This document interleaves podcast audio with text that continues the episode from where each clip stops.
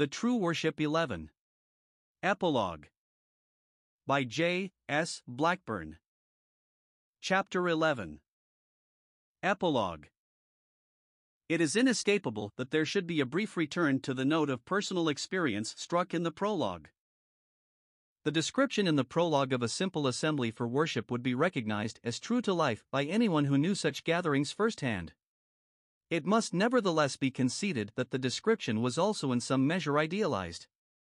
It would be less than candid to attempt to conceal the fact that in a lifetime of association with such gatherings there has been a good deal of disillusionment, both at the level of externals and at that of the inner spirit. A variety of diction, intelligence, and education makes heavy demands on patience, understanding, and love on the part of each and all. A truly free expression is difficult to preserve, and a fixed and esoteric framework of vocabulary and speech can become as binding as any liturgy. The cacophonous dirge, at times and in places, is only too much in evidence. A hymn book used in an open form of service can become perilously near to being a prayer book.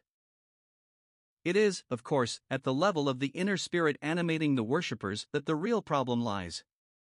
The fact is that if services are controlled by a fixed organization with an elite trained to perform the externals, then this organization completely masks fluctuations and variations in the spiritual love and devotion of the individuals composing the mass of the gathering.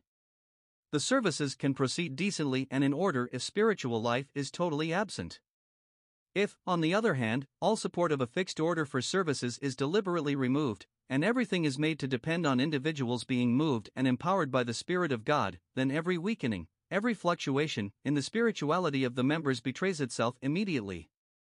If what is in spirit and by the Spirit is absent or enfeebled, then it might well be said that the members of such gatherings are of all men most miserable.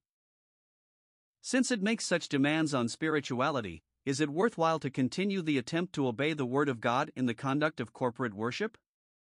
Why not capitulate to expediency and venerable antiquity? This is the question I have tried to answer from the scriptures in the preceding pages. The answer must be in the affirmative, for two reasons first, because it is according to the truth of God's Word, and second, because of the great spiritual gain from doing so.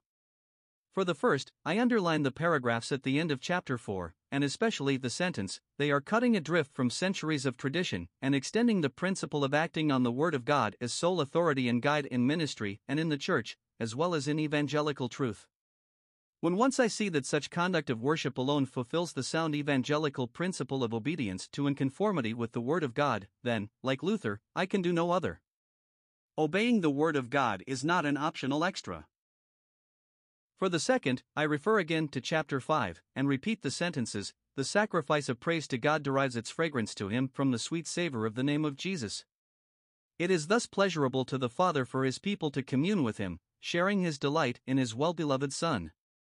That which we have seen and heard declare we to you, that ye also may share with us, and truly our sharing is with the Father and with His Son, Jesus Christ. This is indeed the celestial music, this is fullness of joy.